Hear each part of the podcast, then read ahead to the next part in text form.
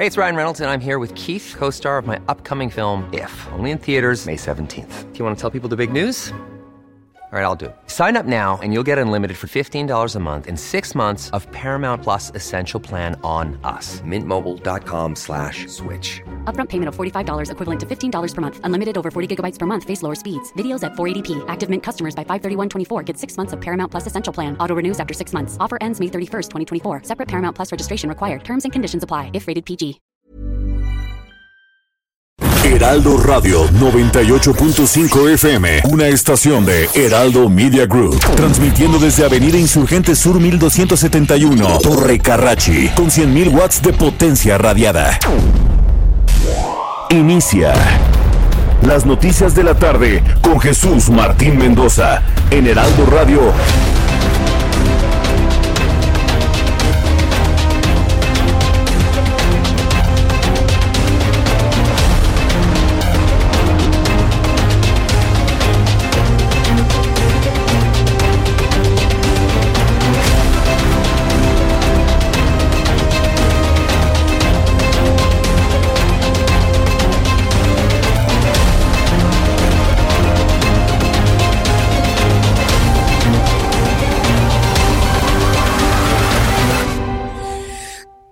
De la tarde en punto, hora del centro de la República Mexicana. Bienvenidos, muy buenas tardes. Me da mucho gusto saludarle. Finalmente es viernes, viernes 19 de febrero.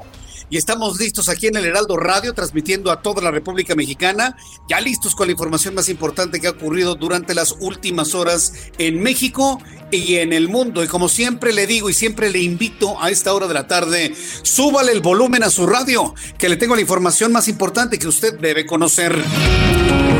En primer lugar, quiero informarle que se extiende en México y Estados Unidos las restricciones al tránsito en la frontera. Por un mes más seguirá restringida la entrada de mexicanos a Estados Unidos. Debido a la pandemia de COVID-19, los gobiernos de México y Estados Unidos acordaron extender hasta el próximo 21 de marzo las restricciones para el tránsito de personas en su frontera común, por lo que solo se podrá cruzar por la vía terrestre para tratar asuntos esenciales usted va por avión no va a tener mayor problema, tal vez algún retraso, más preguntas y demás.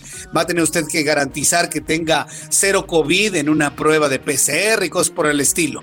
Pero estamos hablando de los cruces por tierra en la frontera entre México y los Estados Unidos. Más detalles más adelante aquí en el Heraldo Radio. Y también le informo que con 22 votos a favor y 10 en contra, la Comisión de Energía de la Cámara de Diputados aprobó en lo general y en lo particular la iniciativa de reforma a la ley de la industria eléctrica, promovida por el presidente de este país, con lo que se impulsará el monopolio. Mire nada más, qué bonito, ¿no? Y todavía tenemos gente que apoya los monopolios desde el gobierno cuando era un asunto totalmente superado desde el pasado. Bueno, con 22 votos a favor y 10 en contra, la Comisión de Energía de la Cámara de Diputados aprobó en lo general y particular la iniciativa de la ley de la industria eléctrica. Es una vil una vil y ridícula oficina, oficialía de partes. Eso es lo que es la Cámara de Diputados. Una vil y ridícula oficialía de partes. Entonces, yo nada más le digo esto para que sepa muy bien qué hacer el próximo 6 de junio. Es muy importante. También informaré aquí en el Heraldo Radio que el dictador de Venezuela, Nicolás Maduro, se ostenta como presidente de ese país. Ofreció al presidente de México abastecer de gas natural a México a través de la empresa Petróleos de Venezuela ante la falta de suministro tras los desastres climáticos en el norte de México y el sur de los Estados Unidos. Un ofrecimiento extraño, ¿no? Porque si hay un país productor de gas en el sur y con una coincidencia ideológica sería Bolivia, pero finalmente el ofrecimiento llega desde Venezuela. Hasta este momento no se ha dicho si sí o si no. Por la distancia de Venezuela podría salir más caro el caldo que las albóndigas. Además, la restricción de gas termina el próximo 21 de febrero. Es decir, ya el próximo, el próximo domingo. Vamos a escuchar lo que dijo el señor Maduro. Hay que hablar con nuestros hermanos de PEMES en México. Hay que hablar con el gobierno mexicano, porque he visto, bueno, todo el tema del suministro de gas y el esfuerzo que está haciendo el presidente López Obrador para resolverlo. Ahora agravado con las nevadas en Texas que han dejado en situación difícil tanto a Texas como al territorio mexicano y bueno, viendo los planes de producción de gas, nosotros deberíamos proponernos ser seguros suministradores de gas a México. Ya quiere meter su pie Maduro en México a través de Pemes o Pomes, ¿no? Como quiera, ¿no? De Pemes. Entonces, pues ya Maduro quiere meter su pie en México. ¿Qué es lo que usted opina? Yo le invito para que me dé su opinión a través de nuestra plataforma de Twitter, arroba Jesús Martín MX, y a través de mi plataforma de YouTube en el canal Jesús Martín MX. Deme su opinión. ¿Qué piensa usted de que Nicolás Maduro, el presidente de Venezuela, sí, que muchos ponen todavía en duda que no lo ha reconocido Estados Unidos ni Joe Biden? Eh, ¿Usted qué opina de que quiera meter su pie en México? Y lo pregunto, ¿lo va a permitir Estados Unidos, sobre todo porque estamos unidos en un acuerdo comercial? Bueno, yo ahí nomás lo dejo. Vamos a ver cuáles van a ser las reacciones durante los próximos días. Además, un tribunal federal. En otras noticias, un tribunal federal le negó a Karime Macías, la ex esposa de Javier Duarte, quien fue el gobernador de Veracruz, el mismo que se robó 51 mil millones de pesos, un amparo para frenar la orden de aprehensión y extradición que pesan en su contra. Karime Macías vive en las zonas más ricas, mejor posicionadas, en Londres, Inglaterra. Y para evitar el uso del programa de vacunación con fines electorales, el Instituto Nacional Electoral anunció que vigilará que no se le tome fotografía a la credencial de elector a las personas que acudan a los módulos de vacunación y que tampoco sean fotografiados. Nada de fotos, nada de datos eh, se identifican con su INE como una medida extrema. Hoy me explicaban desde el gobierno de la Ciudad de México y que se irá flexibilizando mientras vayan llegando más vacunas a nuestro país. También informo en este resumen de noticias que el, el secretario de Relaciones Exteriores, corrijo, no es canciller, el secretario de Relaciones Exteriores, Marcelo Ebrard, informó que un cargamento de 200 mil dosis de vacunas Sinovac arribarán a México en la madrugada de este sábado desde Hong Kong. Le digo, están llegando de Chile, de dulce y de manteca. Es muy importante que usted sepa qué tipo de vacuna le están inoculando y es muy importante que sepa qué tecnología tiene. Si se utiliza en su configuración adenovirus de chimpancé, sí, aunque suene dramático, esa es la realidad.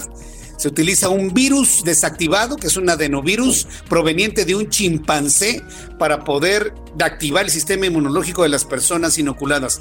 O el otro, ¿no? Que es de RNA, que haga de cuenta que es como una copia fotostática del RNA o del ácido desoxirribonucleico del propio virus y de esta manera con ese RNA mensajero se detona la respuesta inmunológica del sistema inmunológico humano. ¿Cuál de las dos tiene usted que saber qué es lo que le están poniendo en su cuerpo, señor? Señora, va a tener usted que leer, escuchar más los programas del Heraldo Radio y del Heraldo Televisión para conocer esos detalles porque están llegando a México vacunas de chile, de dulce y de manteca, como decimos popularmente. Mientras tanto, el gobierno de la Ciudad de México anunció que la capital del país seguirá por segunda semana consecutiva en semáforo naranja a partir del próximo lunes 22 de febrero y llamó a los capitalinos a no bajar la guardia pese al descenso en el número de hospitalizaciones de COVID-19, así lo dijo la jefa de gobierno, Claudia Sheinbaum. Hoy es viernes 19 de febrero y estamos en semáforo naranja. Siguen bajando las hospitalizaciones, por lo que la próxima semana se abren algunas actividades económicas. La buena noticia de esta semana es que inició el programa de vacunación nacional en la Ciudad de México y logramos aplicar la primera dosis de la vacuna contra COVID-19 a casi el 100% de los adultos de 60 y más años de las alcaldías de Milpalta, Coajimalpa y Magdalena Contreras. A todos los demás, recuerden, cubrebocas, sana distancia, no fiestas y no reuniones. Bueno, pues esto se logró porque la jefa de gobierno se lo dijo claramente a la gente de la Secretaría de Salud. A mí me tienes vacuna aquí en la Ciudad de México. A ver cómo le vas a hacer.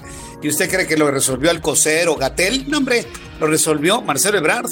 Entonces, hay vacunas, ya se acabaron, pero ya están por llegar otros lotes más para seguir vacunando en otras fases a los adultos y adultos mayores. También le informo que el G7 celebró el regreso de Estados Unidos al multilateralismo con el llamamiento a coordinar el desarrollo y distribución de vacuna contra COVID-19, pero sin ofrecer soluciones concretas a la desigualdad de reparto entre países pobres y entre países ricos. También informó a manera de resumen que el presidente de Argentina, Alberto Fernández, pidió la renuncia del ministro de Salud, Ginés González García, después de que se filtrara la vacunación contra COVID-19 de políticos y amigos del funcionario en las oficinas del Ministerio de Salud. Me pregunto ¿Cuántos eh, funcionarios mexicanos tendrían que ser corridos si se aplicara la misma lógica que en Argentina? Me pregunto cuántos se tendrían que ir a la calle. Nada más es pregunta. Y cuando son las 6 de la tarde con 10 minutos hora del centro de la República Mexicana, vamos a revisar la información de los estados con nuestros corresponsales en todo el país. Saludo con muchísimo gusto a Mayeli Mariscal, nuestra corresponsal en Guadalajara, Jalisco. Adelante Mayeli, qué gusto saludarte. Hola, ¿qué tal? Muy buenas tardes. Buenas tardes a todo el auditorio. Este ciclo escolar no será posible que se concrete el regreso presencial a las clases debido a las condiciones de la pandemia, así lo aclaró el gobernador Enrique Alfaro Ramírez a través de sus redes sociales luego de que la Secretaría de Educación local presentara un modelo flexible de acompañamiento escolar presencial, lo cual, insiste el mandatario, no es un modelo de regreso a clases. Esta ruta fue avalada ya por la Mesa de Salud y a partir del primero de marzo se podrá ayudar a estudiantes que han tenido más dificultades durante este tiempo de educación a distancia. Se establecen esquemas voluntarios para escuelas y familias y eh, justo este viernes los consejos técnicos escolares en cada plantel eh, analizaron esta estrategia para plantear también alguna eh, agenda en donde realizarían este tipo de, de, educación. Y también comentar que, bueno, lo que se está proponiendo es que sean máximo de nueve alumnos por, por clase, en donde estarían un total de diez personas, el maestro más nueve alumnos, y en el caso de las actividades deportivas y culturales que no rebasen el 30% del aforo total de los planteles. Se espera que la próxima semana se puedan publicar estos protocolos sanitarios y también definir eh, cada plantel si es que eh, deciden tomar estos modelos de asistencia para los alumnos. Así es que no es un regreso a clases, el regreso sería hasta el próximo ciclo escolar. Esa es la información desde Jalisco. Correcto, muy bien. Pues muchas gracias por la información, Mayeli. Buenas tardes a todos. Hasta luego, muy buenas tardes. Mire, todavía ni siquiera vamos a las vacaciones de la Semana Santa, de la Semana Mayor, y ya es un consenso generalizado en México que las clases no serán presenciales en lo que resta del ciclo escolar 2020-2021. Se visualiza un regreso y eso habrá que ver si es escalonado para el mes de agosto. Entonces esté muy pendiente para el ciclo escolar 2021-2022. Le estaré informando. Ahora vamos con nuestro compañero Atahualpa Garibay, corresponsal en Tijuana, Baja California. Adelante, Atahualpa. Buenas tardes, Jesús Martín. Buenas tardes a todo el auditorio en Baja California, en la garita del Chaparral. Unos inmigrantes mexicanos y centroamericanos acampan desde ayer. Hoy cumplieron 24 horas a pesar de las bajas temperaturas de la madrugada de hoy. Hombres, mujeres y niños con cobijas y algunas chamarras pasaron esta madrugada con intenso frío con la esperanza de que le abran las puertas las garitas de San Isidro en Estados Unidos para pedir asilo político. Ellos llegaron hace un año antes de la declaratoria de la pandemia por el coronavirus y tuvieron que quedarse varados en esta ciudad en albergues y en cuartos de renta. Ya pasó un año, ellos sueñan con llegar a Estados Unidos y cumplir el sueño americano. Sin embargo, autoridades migratorias aquí en la California les informaron que es falso, que la información que tienes es imprecisa, que el gobierno del nuevo presidente norteamericano Joe Biden ah, envió una iniciativa de reforma migratoria al Congreso estadounidense, pero que van a pasar semanas, si no es que meses, para que se les autorice la apertura. El gobierno norteamericano también les envió un mensaje diciendo que los que habían hecho su trámite de asilo político antes de la declaratoria de la pandemia serán buscados, serán localizados, pero les hace un llamado para que regresen donde estaban, así que los migrantes esperan asilo político, pero no se les abrieron las puertas el momento, al menos aquí en la garita de Tijuana, San Diego, Jesús Martín. Bien, correcto, pues no hay que no hay otra más que esperar finalmente, no hay otra más que esperar lo que ocurra. Hay muchas personas tanto en México como en los Estados Unidos que lo que están esperando y que están casi seguros y lo afirman a pie juntillas que Joe Biden va a dar un armisticio y que va a permitir darle asilo político a todos los migrantes que quieran entrar. Yo en lo personal creo que si se da, será bajo ciertas reglas, pero estaremos muy atentos de esto que ocurre allá en la frontera entre México y Estados Unidos, allá en Tijuana. Muchísimas gracias, Atahualpa. Gracias, Jesús Martín. Buen fin de semana. A, buen fin de semana. Bueno, intenso el asunto. Y mire, conforme va pasando el tiempo, están llegando cada vez más personas a la frontera a la espera de que se abran las puertas de los Estados Unidos y puedan ingresar a manera de asilo político. Bien, vamos con nuestros compañeros reporteros urbanos, periodistas especializados en información de ciudad. Saludo a Javier Ruiz en esta tarde. Qué gusto saludarte, Javier. El gusto es mío, Jesús Martín, excelente tarde. Y justamente teníamos un operativo en la zona centro de la Ciudad de México, en el centro histórico, en la calle de República de Cuba número 86, esto muy cerca de la calle de Palma, donde Jesús Martín, pues hasta este punto llegó personal de la Guardia Nacional y elementos de la Secretaría de Seguridad Ciudadana, así como de la Policía de Investigación, quienes han sacado del domicilio marcado con el número 86 a tres de sujetos. Este operativo, pues al menos participaron lo que pudimos observar cerca de 60, 70 uniformados. Hace unos momentos salió un convoy justamente con estas tres personas, se trata de dos hombres, y una mujer de aproximadamente 25 a 30 años de edad, la cual ya ingresó hacia la fiscalía ubicado en Jardín, esto en la alcaldía Azcapotzalco. Hasta el momento se desconoce si se le relaciona con el crimen organizado o el motivo de esta detención de estos tres sujetos. Lo que sí, algunos eh, vecinos lo que nos han referido que en este domicilio se estaba indagando la muerte de dos menores de edad y es por ello que también pues, se llevó a cabo este operativo. La zona continúa acordonada, está prácticamente la calle de República de Cuba cerrada desde la zona del eje central y esto en dirección hacia la calle de Allende, así que hay que evitar ese punto.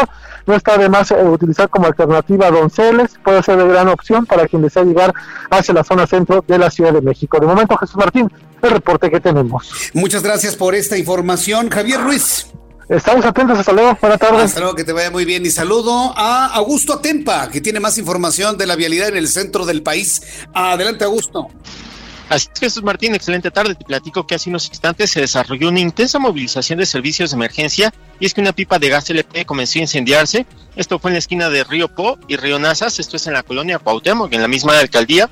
Y pues, de acuerdo con los testigos, el incendio se originó cuando la pipa se encontraba circulando, es decir, ni siquiera se encontraba descargando el combustible y el vehículo de la empresa Gas Unión registró una falla mecánica en la parte trasera que provocó que comenzara a incendiarse. Los elementos del cuerpo de bomberos llegaron al lugar de manera inmediata y lograron controlar las llamas antes de que pues esto se, saliera de control. Se espera que en los próximos minutos arribe al sitio una grúa para poder mover la pipa y así quede reabierta la circulación. Te vuelvo a repetir, es el cruce de Río Po y Río Nazas, esto muy cerca del Ángel de la Independencia. Jesús Martín, la información. Muchas gracias por la información, Augusto Atempa. Seguimos pendientes. Seguimos muy pendientes. Bueno, viernes y con una gran cantidad de información en esta capital. Rogelio López, qué gusto saludarte, bienvenido, muy buenas tardes. Muchas gracias, Jesús Martín, es un placer saludarte y bueno, pues vaya viernes de caos vial. Para los amigos que van hacia la zona del aeropuerto, tenemos problemas. Sí, a vuelta de rueda tenemos el viaducto Miguel Alemán, dirección hacia lo que es el oriente de la ciudad. Justamente en la Y para entrar hacia lo que es Galindo y Villa vamos a tener retraso a la vialidad para los amigos que van a incorporarse hacia lo que es la terminal 2 del aeropuerto. Mucha paciencia debido a que hay bastante carga vehicular.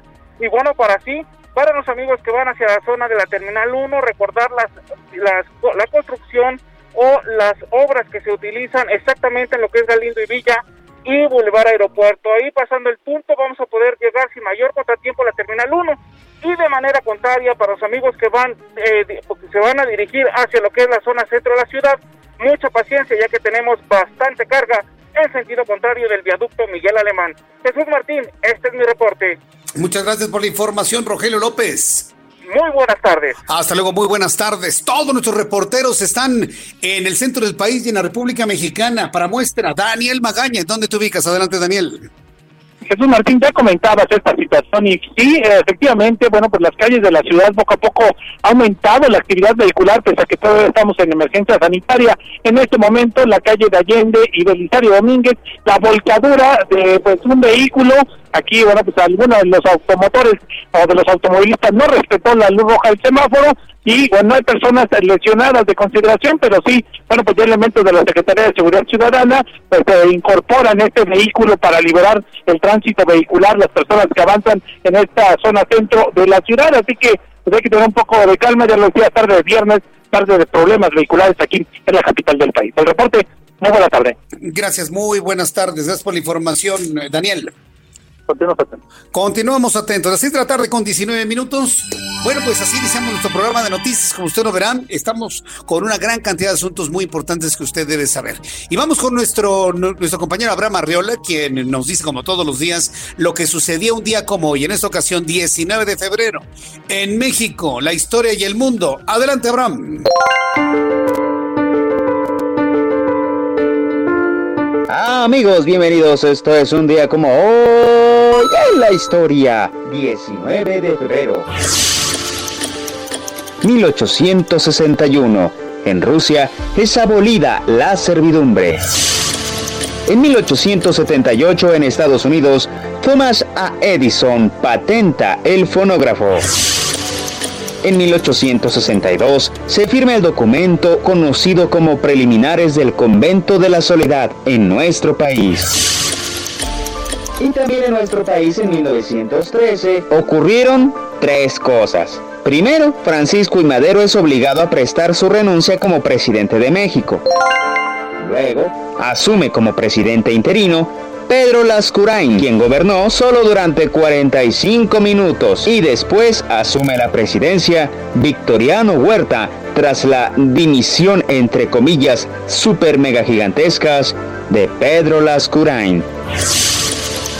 Además, hoy también es el día del ejército mexicano.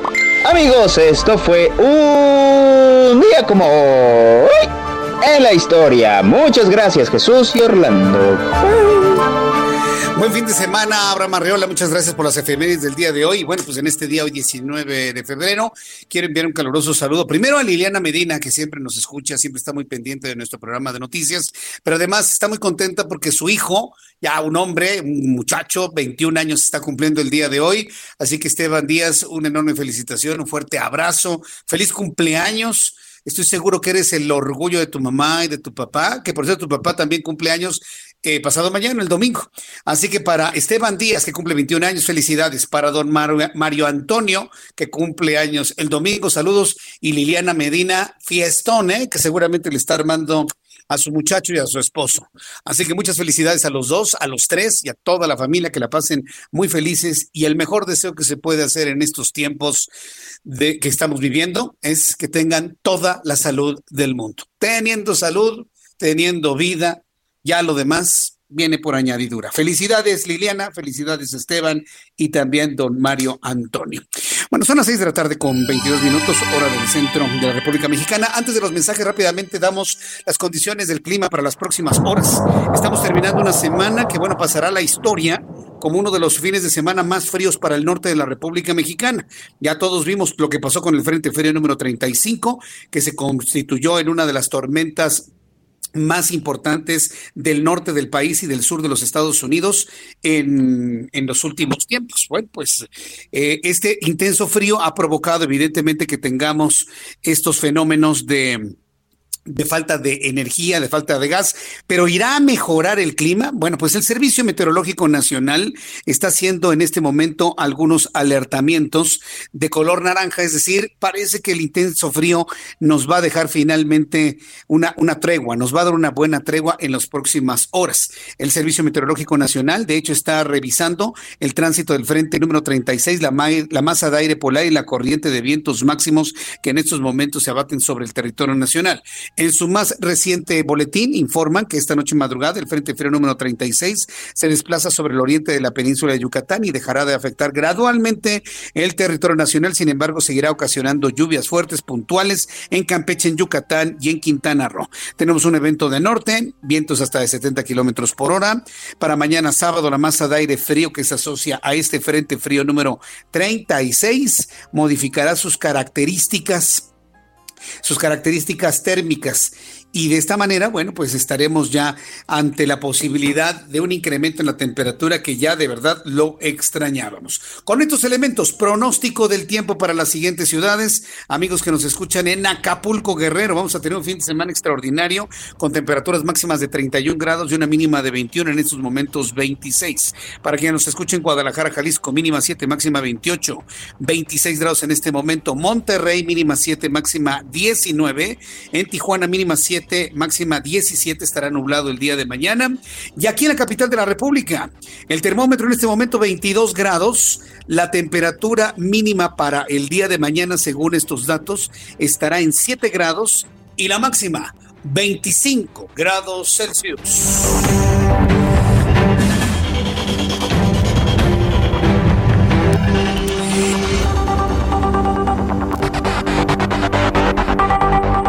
Son las 6 de la tarde con 24 minutos, hora del centro de la República Mexicana. Fíjense que ahora sí tenemos, además ya añadiendo información en esto, tenemos mm, regular calidad del aire, ¿eh? regular calidad del aire en la capital del país. Se ve que ahora sí anduvieron circulando automóviles en el centro.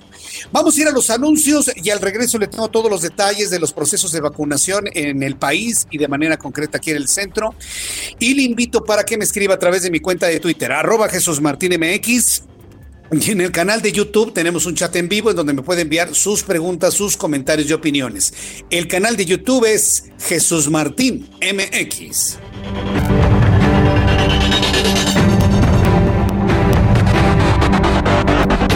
Escuchas a Jesús Martín Mendoza con las noticias de la tarde por Heraldo Radio, una estación de Heraldo Media Group. Heraldo Radio. La HCL se comparte, se ve y ahora también se escucha.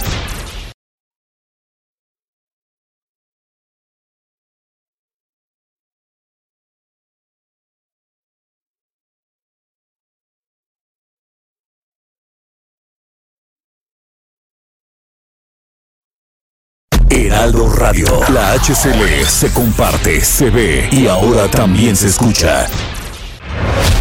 Escucha las noticias de la tarde con Jesús Martín Mendoza. Regresamos. Gracias Jesús Martín Mendoza, qué gusto estar en tu programa. Hoy es viernes, claro que sí, y vamos a platicar con Pau Sasso del tratamiento más famoso y novedoso para desvanecer esas líneas de expresión, mejor conocidas como arruguitas. ¿No es así, Pau? ¿Qué podemos hacer? Porque pues ahora sí que hay que cuidarnos de todo, hasta la piel. Ay, claro que sí, mi Moni. ¿Sabes qué pasa?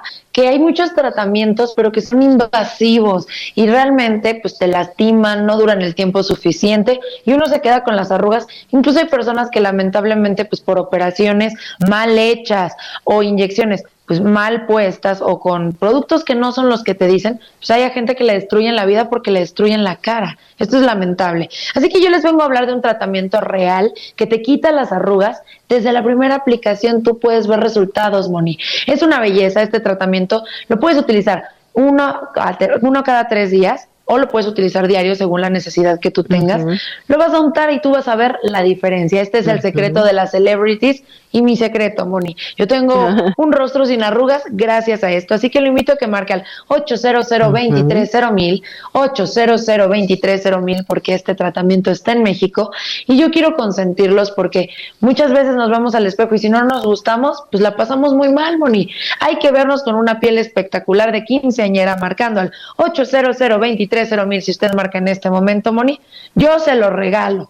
Se lo doy completamente gratis, nada más para pagar los gastos de manejo y envío, para recibirlo en su casita, no se va a arriesgar a contagios, para nada, lo va a recibir en su casa y va a tener que aprovechar esta promoción maravillosa para decirle bye bye a las arrugas marcando el 800 mil 800 mil para obtener este tratamiento ganador completamente gratis, mi Moni. ¿Cómo ves? Muy bien y gracias por compartir tu secreto. Así es que vamos a marcar en este momento, queridos amigos, y hacer nuestro pedido. Muchas gracias, Pau. Gracias a ti, mi Moni. Regresamos contigo, Jesús Martín Mendoza, a las noticias.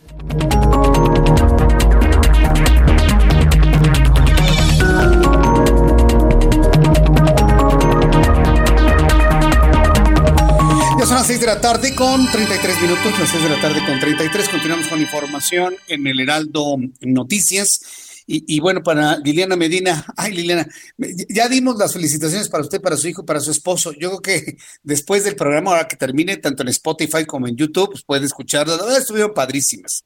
Pero bueno, lo que cuenta es, es que se hizo y le puede confirmar las personas que lo escucharon que aquí lo, lo hicimos. Me dice Lourdes Serrano, Francisco Ruiz López Obrador, le salió el churro por la culata por andar de ofensivo y defender a sus compinches. Oiga, no, hoy el presidente andaba, pero, con espada desenvainada. La verdad, no, ni vale la pena comentarlo. Nada más le digo que anda, anda, anda muy enojado, anda muy desesperadito. ¿no? Así que, bueno, pues hoy bajísimo perfil en, en este asunto, en las cosas que luego anda de beligerante el presidente. La verdad es que no le conviene tener esa actitud, pero por más que se lo decimos, más pierde el control de sí mismo. ¿eh? Allá él finalmente su problema. Eh, quiero informarle que algo muy triste es que la Cámara de Diputados no es una Cámara de Diputados que represente al pueblo, es una Cámara que representa y cumple los caprichos del presidente. Se les ha dicho al derecho y al revés, se ha dicho inclusive desde el exterior, desde el Departamento de Economía, de, de, Estados Unidos, de nuestros socios comerciales a la luz del Tratado Libre de Comercio, que no pueden pretender que la Comisión Federal de Electricidad y luego con su, con su chuchu, chuchu tan atrasado, sea, sea el nuevo monopolio, o sea, que regresemos a los monopolios y al monopolio energético, eléctrico. Eso finalmente quedó abatido en las administraciones anteriores. Era lo que pedía la oposición, que no hubiese monopolios ni gubernamentales ni de ninguna índole. Ah, bueno, pues ahora los de Morena, en lugar de escuchar al pueblo, nada más caravanean al presidente de la República. Es una abyección, una abyección preocupante, dolorosa e insultante para la inteligencia de los mexicanos una reforma energética que abate todas las formas de energía limpia y que busca privilegiar a la Comisión Federal de Electricidad como la única proveedora de energía eléctrica. Si yo no quiero luz de CFE, si yo no quiero, ¿quién me lo va a impedir? La tecnología, fíjense. Me voy a tener que invertir en mi propia planta, ¿no? Pero en una de esas no me venden ni gasolina ni combustible y no puedo hacer nada. Estoy hablando como empresario, ¿no? Usted como particular puede poner sus celdas solares. Ahí no afecta. Pero a los empresarios, obligarlos a consumir la luz que vende chuchu, chuchu, chuchu, chuchu, chuchu, chuchu, contraviniendo todos los principios de equidad del Tratado de Libre Comercio de América del Norte, es verdaderamente increíble. Y que no se discuta y que no se debata y que la Cámara de Diputados San Lázaro sea, sea una vil oficialidad de partes. ¿Saben qué? Corramos a todos los diputados Nada más necesitamos a alguien que selle, que lo pase y San se acabó. ¿Para qué queremos a 500? ¿Para qué queremos a 500 más? ¿Para qué queremos a los de Morena si una persona dice lo que hay que hacer? ¿Para qué les pagamos? Por muy poquito que cobren. ¿Para qué les pagamos si no son capaces de debatir, discutir e inclusive los de Morena, la disidencia que sí existe, decirle no al presidente de la República? Le tienen un miedo a López Obrador no, le tienen un miedo a perder el hueso, señores. ¿Cómo es posible?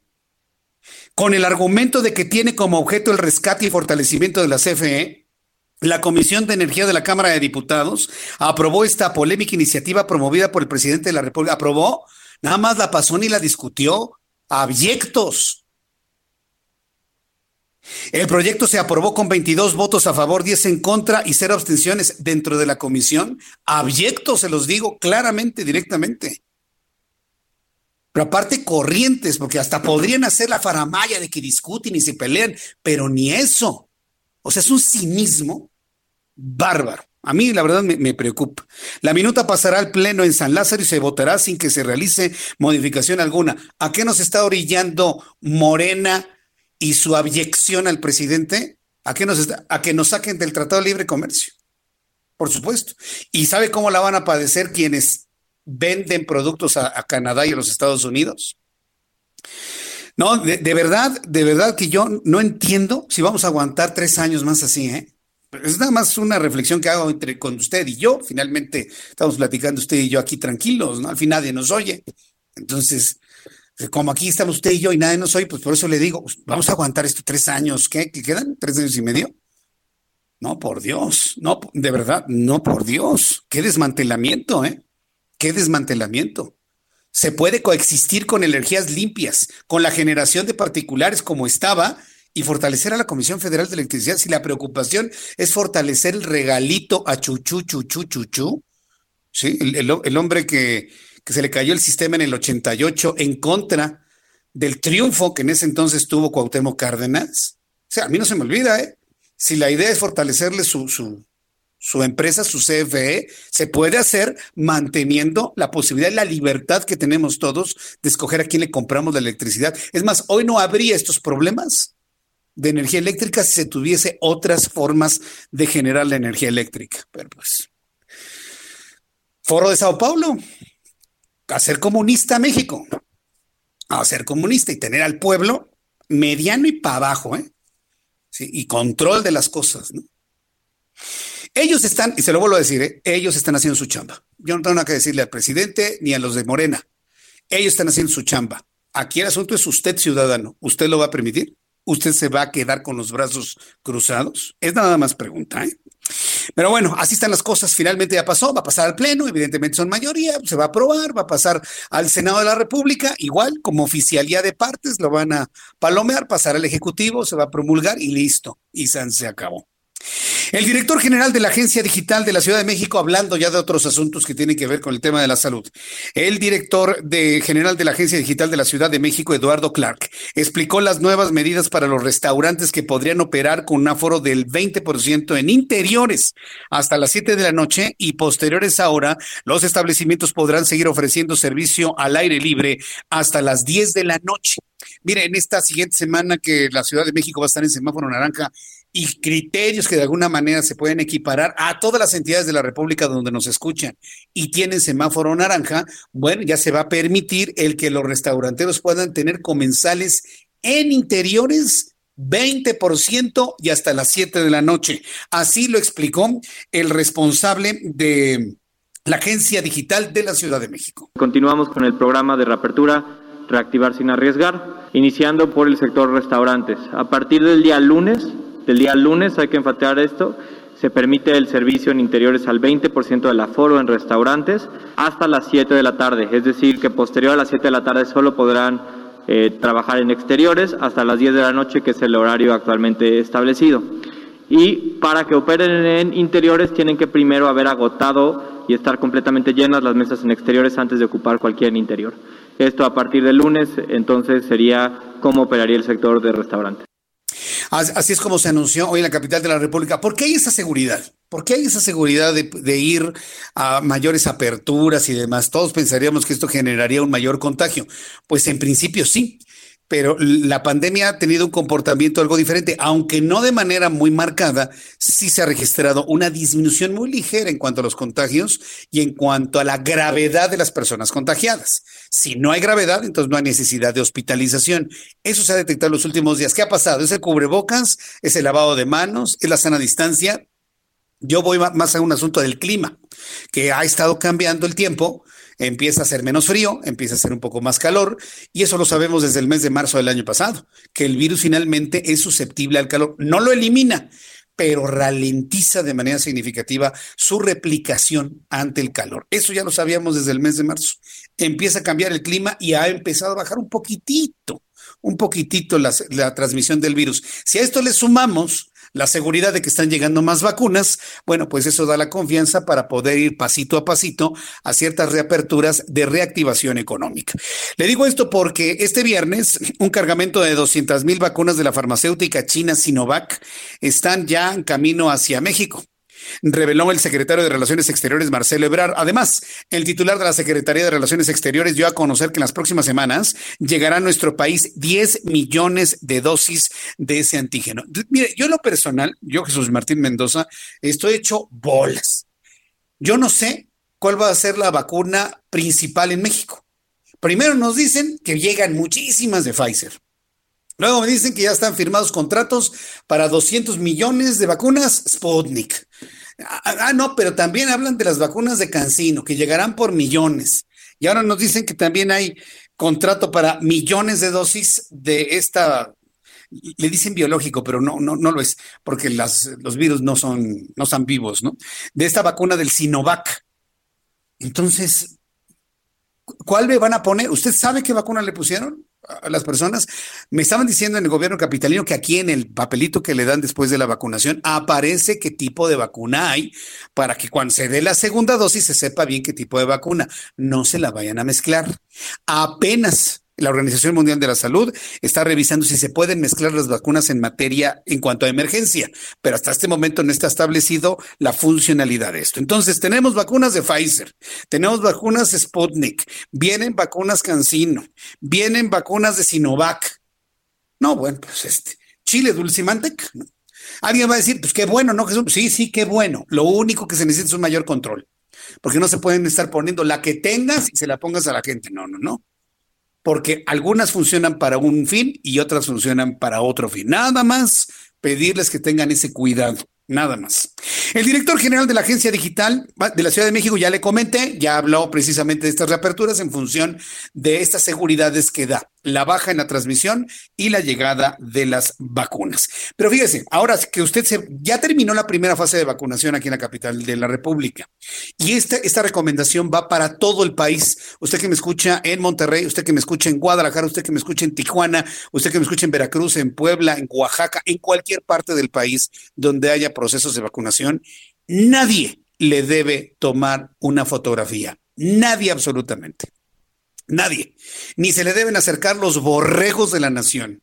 No se le debe acercar nadie de Morena, ni que le den el papelito de una candidata como está sucediendo allá en Monterrey, Clara Luz, un papelito ahí para que le digan, ya sabe usted por quién votar, don. Sí, ya sé por quién votar, ¿no? Hay unos papelitos ahí que presuntamente, ya le pregunté a la propia candidata Clara Luz y no me ha contestado, ¿eh? Primero le pregunté, oiga, ¿esto es cierto? ¿Es un fake? Y no me contesta. Ah, bueno, pues entonces, si no me contestas, ¿por qué es real? Entonces, le están dando papelitos a los adultos mayores donde dice, Clara Luz te vacuna. Ah, chihuahua.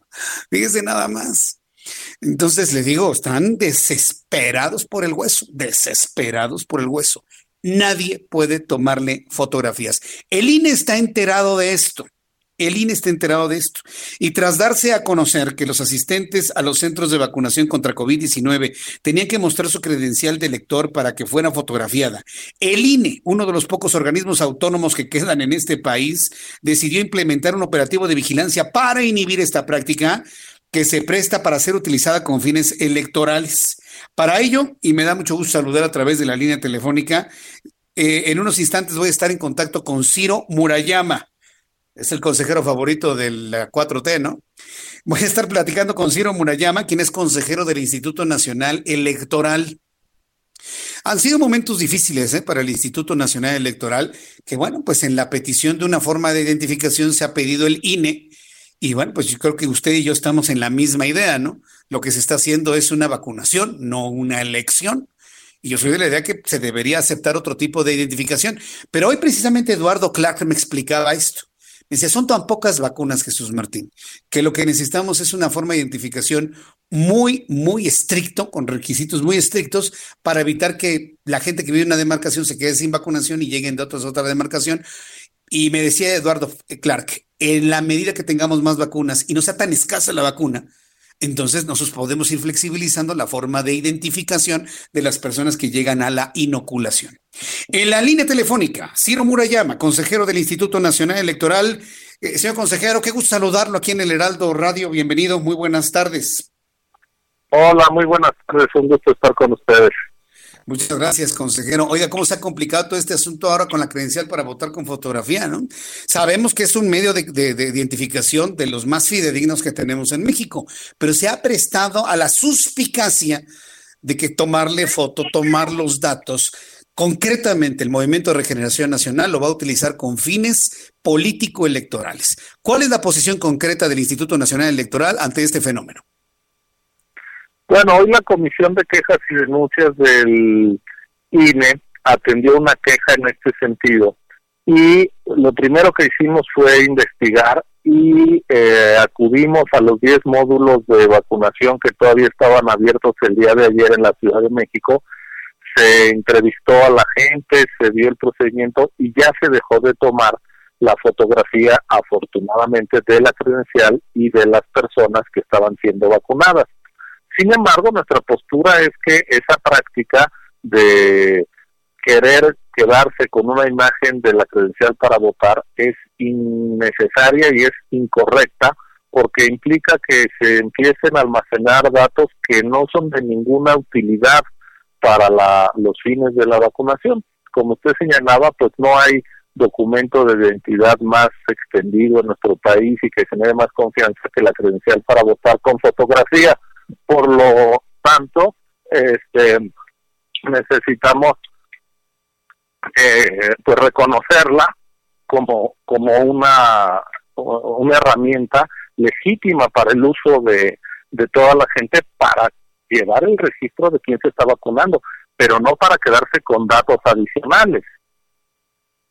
Ahora, no ha habido una transparencia por parte de quien ha tomado esos datos, de qué van a hacer con esa información. Por ejemplo, ya terminó una primera etapa aquí en la capital del, del país y seguramente hay procesos similares en otras partes de la República Mexicana, pero no queda claro en dónde está esa información, cuál es la base de datos, qué, qué se está haciendo con esa información. Ayer me lo decía la ex consejera Pamela San Martín y yo le pregunto a usted, ¿hay preocupación de no saber dónde queda toda esa información recopilada? Bueno, eso es lo que estamos investigando ahora mismo. Eh, estamos realizando esas indagatorias para ver dónde quedaron esos datos y con qué propósito. Lo que de entrada nos dijeron las propias autoridades de salud y de la Secretaría de Bienestar es que no habían, no era necesario, no, no lo tenían contemplado en el protocolo. Entonces, pues sin duda es una práctica incorrecta. Ya el secretario López Gatel, desde el día miércoles, desde antier, anunció que se dejarían de tomar estas imágenes, pero sin duda pues fue una práctica incorrecta. La credencial tiene datos como la clave del elector, como la sección electoral, que solo son utilizadas por, para fines electorales por el INE y no lo debe usar la el gobierno de ninguna manera. Y lo mismo con la foto del ciudadano, pues es un biométrico que qué más le da al gobierno guardar una foto de quien ha sido vacunado. Hoy acordamos que el INE va a desplegar una vigilancia ya en todas las etapas de vacunación en todo el territorio nacional para ver que esto no, no vuelva a suceder. Pero ha, tocado un tema interesante, ¿no? Y es un tema inclusive hasta del pasado, ¿no? Que se toma el dato del INE pero pues con un dato, con una copia fotostática, con un dato a mano o, con una fotografía en este caso, no se puede ir a votar. Es decir, no, se puede ir otra persona con esa fotografía a, votar por otra persona. ¿O sí se podría? No, de ninguna manera, en eso tiene eh, toda la razón. La preocupación no es porque se fuera a afectar el proceso electoral en curso en términos de que alguien que tenga la una foto de la credencial de uno lo pueda suplantar de ninguna manera, eso es imposible. Pero, por ejemplo, hay otros procedimientos como la afiliación a partidos políticos, el respaldo a candidatos independientes, el propio la eh, juntar firmas para una consulta, para una revocación de mandato, para todo eso sí valen las fotos de la credencial, es decir, sí van a tener esos datos.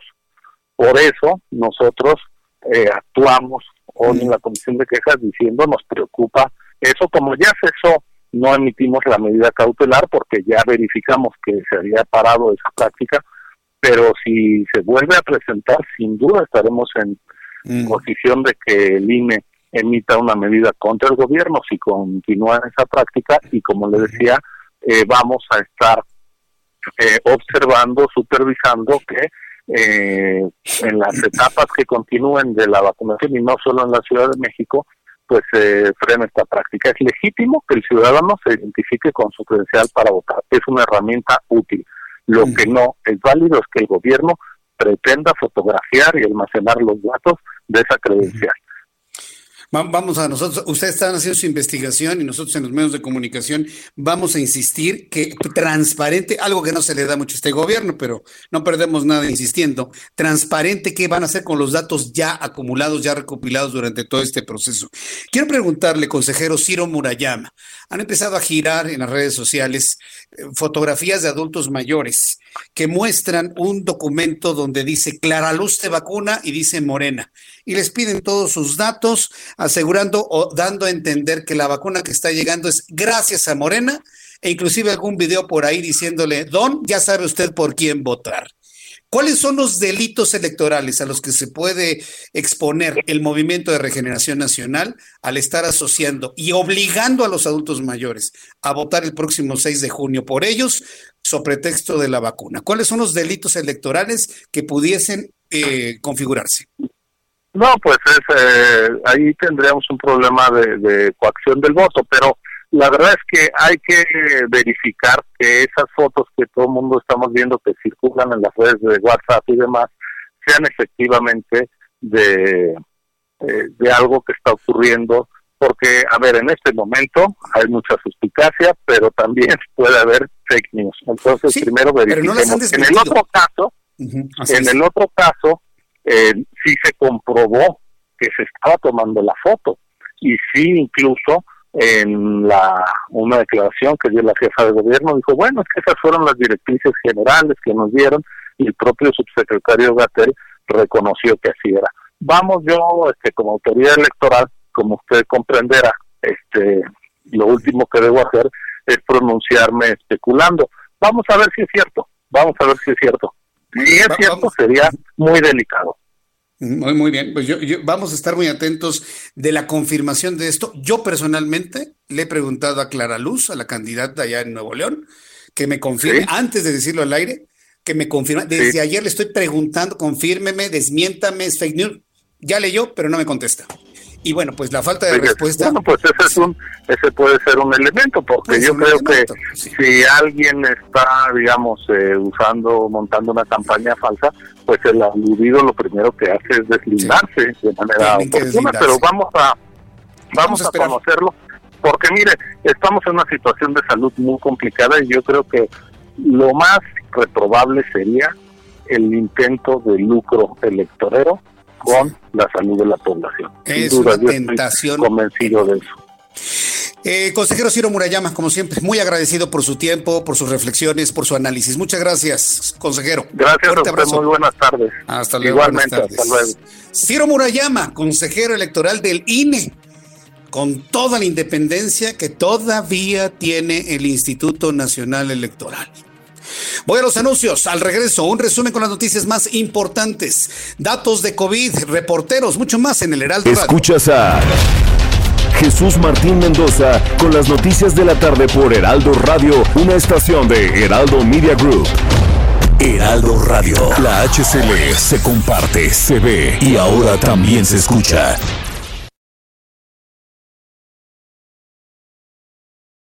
Heraldo Radio. La HCL se comparte, se ve y ahora también se escucha. Escucha las noticias de la tarde con Jesús Martín Mendoza. Regresamos.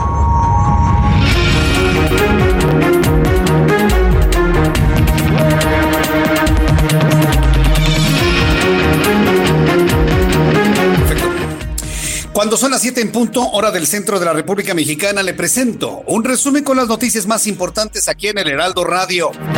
En primer lugar, le informo que en entrevista en el Heraldo Radio, en estos micrófonos con este servidor, Ciro Murayama, consejero del Instituto Nacional Electoral, aseguró que la toma de fotografías de las credenciales de elector a las personas que están siendo vacunadas contra COVID-19 es una práctica innecesaria e incorrecta, dada la importancia de este documento por la información que contiene, lo que podría presentar a un uso indebido de la información de las personas con fines electorales, por lo que el órgano electoral vigilará que estas prácticas ya no se realicen. Así lo planteó Ciro Murayama en esta entrevista. No admitimos la medida cautelar porque ya verificamos que se había parado esa práctica, pero si se vuelve a presentar, sin duda estaremos en mm. posición de que el INE emita una medida contra el gobierno si continúa esa práctica y como le decía, eh, vamos a estar eh, observando, supervisando que eh, en las etapas que continúen de la vacunación y no solo en la Ciudad de México, pues se frena esta práctica. Es legítimo que el ciudadano se identifique con su credencial para votar. Es una herramienta útil. Lo que no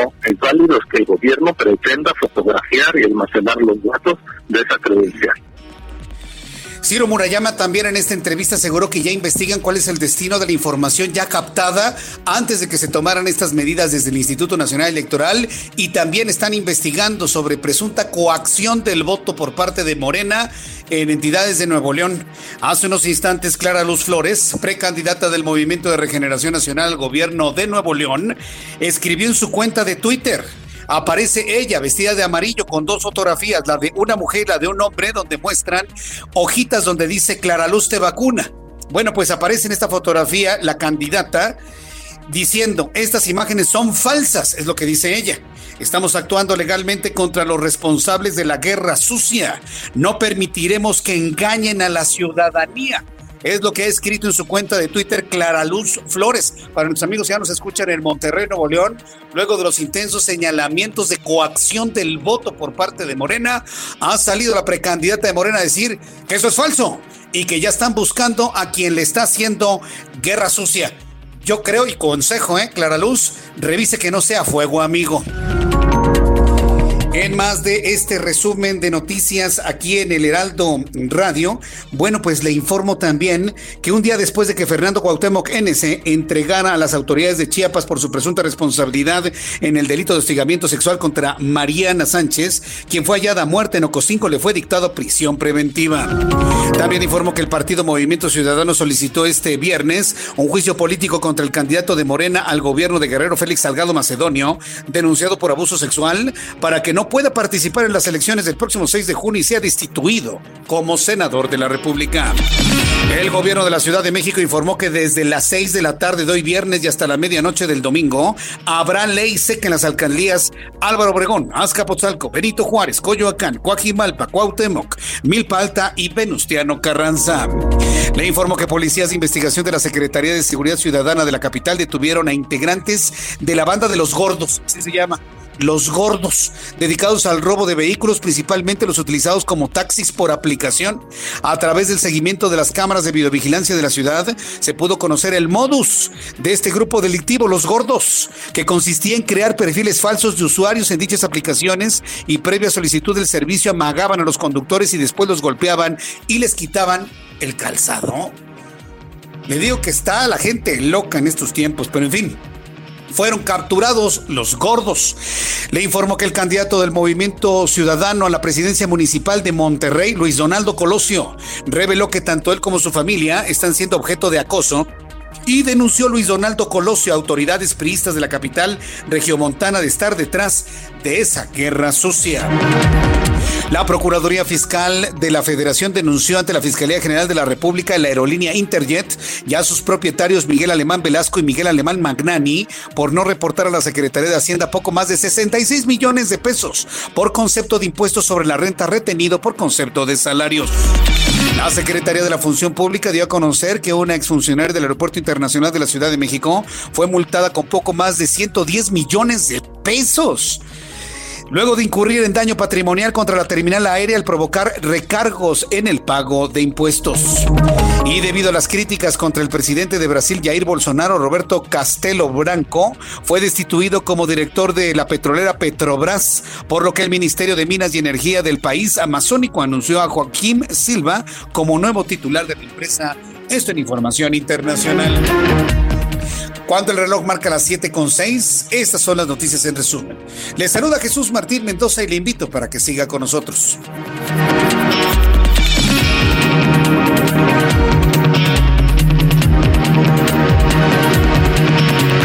Ya son las 7 con 6, las 7 con 6 horas del centro de la República Mexicana. Un saludo para Yasmín Mangaña que me está escuchando. Es una radioescucha de, uff, ya de bastantes años y que dice que ahora nos está escuchando en su automóvil de camino a casa. Muchas gracias, Yasmín Magaña, por estar siempre muy atenta de este programa de noticias en aquella época y en esta nueva gran época en donde estamos prácticamente ya cubriendo todo el territorio nacional. Saludo a mi compañero Javier Ruiz, que nos tiene más información esta noche. Adelante, Javier, ¿dónde te ubicas? Gracias, Jesús Martín. en el centro histórico, exactamente sobre la calle de República de Cuba. Acá se asocia con la calle de Palma, aquí en el centro histórico, donde Jesús Martín, pues ya les mencionaba de este operativo por parte de la Guardia Nacional y también de la Policía de la Ciudad de México. Hasta el momento, Jesús Martín, actualizamos las cifras, ya se trata de seis personas detenidas, tres hombres y tres sujetos, los cuales pues, se encontraban en el interior de esta vecindad, ubicada en el número 86 de la calle de la República de Cuba. Hasta el momento se desconoce el motivo de la detención, sin embargo, mencionar que de acuerdo a las autoridades nos han referido que este domicilio pues se investigaba la muerte de dos jóvenes más agua y es por ello que pues continúa este operativo. Han llegado ya personal de la Policía de Investigación, eh, algunos peritos, y justamente pues continúa cerrada la circulación para quien transita sobre la calle de República de Cuba, procedente de la República de Chile, del eje central, está cerrada la circulación en dirección hacia la calle de Palma. no está de más utilizar como alternativa la calle de Belisario Domínguez, es la mejor opción para quien desea llegar hacia la zona centro de la Ciudad de México. De momento, Jesús Martín, el reporte que tenemos. Muchas gracias por la información, Javier Ruiz. Estamos atentos, buenas noches. Hasta luego, muy buenas noches. Daniel Magaña, ¿en qué parte de la ciudad te ubicas? Adelante, Daniel. ¿Qué tal, Jesús Martín? Ahora con información eh, vehicular para las personas pues que avanzan en este momento en la zona del eje 3 Oriente, pues tenemos algo de carga vehicular, sobre todo las personas que se trasladan hacia la colonia de los Reyes Culhuacán, hay que tener mucha precaución, es que Jesús Martín ahí el reporte pues, de una persona que ha perecido, ha perecido a pues consecuencia de disparos de arma de fuego en la calle Callejón eh, de Tláhuac, esquina Morelos, en esta zona de Culhuacán, perteneciente a la alcaldía de Coyoacán, así que bueno, pues las personas que trasladan en toda esta zona, la zona de la CTM Curhuacán, o bien que ingresan a través de la calzada Santana, todo este perímetro hay que manejar con mucha precaución esta noche de viernes. El reporte, muy buena noche. Gracias por la información, Daniel. Continuamos atentos. Continuamos pendientes. Hay que cuidarse mucho en la noche. Esto sucede allá en Culhuacán. Ahora vamos con quién, Orlando. Vamos con nuestro compañero Augusto Tepa, que nos tiene más información. Adelante, Augusto. Martín, te platico que se prevé una manifestación por parte de ciclistas aquí frente a la Secretaría de Movilidad y hace unos instantes comenzaron a llegar, son más de 100 ciclistas los que ya comenzaron a llegar a este punto y se prevé que pues, en los próximos minutos se instale un memorial de víctimas viales. ¿A qué me refiero? Son más de 150 cruces que van a ser instaladas sobre la avenida Álvaro Obregón, desde donde parte móvil hasta la avenida Insurgentes. Todo este tramo serán colocadas estas cruces de madera y ellos comentan que son 150 y es que en lo que va de estos dos meses, 13 ciclistas han perdido la vida. El caso más reciente fue el de este fin de semana, donde en la avenida José María Saga pierde la vida un repartidor de comida y por supuesto pues esto ya genera más molestia para los ciclistas que siguen pidiendo pues que se les ponga infraestructura para que puedan ellos circular sobre las vías como lo es Insurgentes, como lo es Álvaro Obregón, eh, División del Norte. Ayer hubo una rodada en División del Norte precisamente para pedir más eh, infraestructura vial. Por lo pronto, es la información que yo te tengo. Muchas gracias eh, por esta información, Augusto Tepa. Muy buenas noches. Hasta luego, muy buenas noches. Nuestros compañeros reporteros informándole por dónde sí, por dónde no deben circular en esta noche de viernes, viernes posterior a la quincena. Entonces hay algo de tránsito, así que no se confíe, salga siempre con tiempo, use su cubrebocas, mantenga sana distancia Sé que dentro de un camión está complicado, dentro del metro, pero bueno, yo, yo le digo, trate usted de mantener la sana distancia y evitar contagios de esta y otras enfermedades también, porque nada más hablamos de COVID, pero también se puede contagiar de influenza que también ha estado coexistiendo con COVID-19 durante las últimas semanas y los últimos meses. Bueno, cuando son las 7 con 10, las 7 con 10 horas del centro de la República Mexicana. Vamos a revisar información desde Nuevo León. Hoy ha estado caliente la información desde Monterrey. Daniela García, ¿qué información nos tienes? Muy buenas noches. Muy buenas noches, Jesús Martín. Así es, te saludo desde Monterrey. Y pues como bien mencionas, ha habido mucha información aquí en Nuevo León. Sin embargo, pues te platico que después de que se iniciara con el arranque de la vacunación de adultos mayores, el día de ayer se registró pues un caso lamentable de unos eh, siervos de la nación que recibieron vacunas, algo que pues finalmente hizo enojar o, causó molestia entre mucha población de Nuevo León, pero también pues obviamente causó un reproche por parte de las autoridades estatales. Esto pues lo dio a conocer. El secretario de Salud del Estado reprochó este tipo de actos, ya que considera que los inmunizadores deben utilizarse para el personal médico o adultos mayores. Lamentó que el personal joven que apoya los procesos de vacunación en los municipios rurales hayan sido vacunados, mientras que personas vulnerables o personal médico todavía no recibe la protección. Esto pues todavía se hace un peor si se considera que se trataba de personas jóvenes que no se encuentran tan en riesgo una vez que, adquieren la enfermedad, por lo que el secretario de Salud del Estado de Nuevo León, Manuel de la Cavazos, volvió a recalcar que el proceso de vacunación actual debería seguir con el plan original original de vacunar primero al personal médico de primera línea y después en los adultos mayores de la tercera edad y personas vulnerables y que nadie se brinque la fila o se modifique el orden de la vacunación para beneficiar a ciertas personas. Que recordar, Jesús Martín, en Nuevo León se ha vacunado pues, poco más de 31 mil personas entre personal médico y adultos mayores. Estos últimos, pues apenas empezó a vacunar este jueves después de que arribaran 36 mil vacunas el domingo pasado aquí al estado y se pudiera arrancar, pues después de unos contratiempos por por el mal clima que teníamos, finalmente arrancó el miércoles y continúa. eh, ya se vacunó a adultos mayores en el municipio de Linares, también en Doctor Arroyo, los que siguen son Mier y Noriega y Gualahuiz. Oye, qué complicado está el asunto con esto de los. Yo les digo acá en el centro del país, Daniela, los borregos de la nación, porque pues imagínate, ¿quién dio la orden de que se vacuna? Una orden por encima de la autonomía del Estado. ¿Quién dio la orden que se le vacunara a esas personas? ¿Se tiene idea de quién? Porque fue una orden, ¿eh? Por encima de adultos mayores, por encima de personal médico. ¿Quién dio la orden de vacunar a la gente de Morena, eh? Lo que se sabe en este caso en específico, Jesús Martín, es que habían sobrado vacunas en, el proceso que se estaba haciendo en este municipio, por lo que ellos eran los que estaban disponibles para que se aplicaran. Vaya, se habla de un tema de logística. Sin embargo, pues sí, desgraciadamente eh, ha causado mucha molestia y sobre todo porque ha sido un tema de discusión aquí en el estado de Nuevo León. Se optó por aplicar vacunas en municipios que tienen muy pocas personas, realmente una población muy pequeña y esto termina afectando también, pues obviamente están sobrando vacunas a la hora que se quieren aplicar. Hoy el alcalde del municipio de, de Linares publicó en sus redes sociales que sobraban vacunas, que las personas podían llegar a vacunarse, por favor, para que no se quedaran estas vacunas sin utilizarse. Vaya asunto. Y bueno, si a esto le sumamos que ya no ve lo duro sino lo tupido, la precandidata de Morena, Clara Luz Flores, ya viste todo lo que está señalando de que Clara Luz te vacuna, ha salido en su cuenta de Twitter asegurando de que esas fotografías y esos videos donde le dicen a los adultos mayores, ya sabe por quién votar, don, ya sabe usted por quién votar, o la mujer que muestra la hojita donde da todos sus datos como si Morena fuera la que estuviera vacunando a los adultos mayores. Clara Luz Flores ha dicho que es completamente falso y que está buscando a quienes están haciendo esa guerra sucia. ¿Ha habido más información sobre esto que ya es un escándalo en Nuevo León? Así es, así es, Jesús Martín, pues ya, como bien mencionas, salió a declarar de una rueda de prensa en donde aseguró que pues es, eh, se deslindó totalmente de estas publicaciones, asegura que son totalmente falsas e incluso pues ya ha anunciado que iniciará un proceso jurídico en contra de las personas que resulten responsables de haber eh, pues hecho este tipo de publicaciones de imágenes falsas, videos eh, supuestamente de personas que estaban aceptando cambiar su voto por una vacuna. Sin embargo, pues lo que sabemos hasta el momento es que ha sido negado totalmente por ella y por su equipo.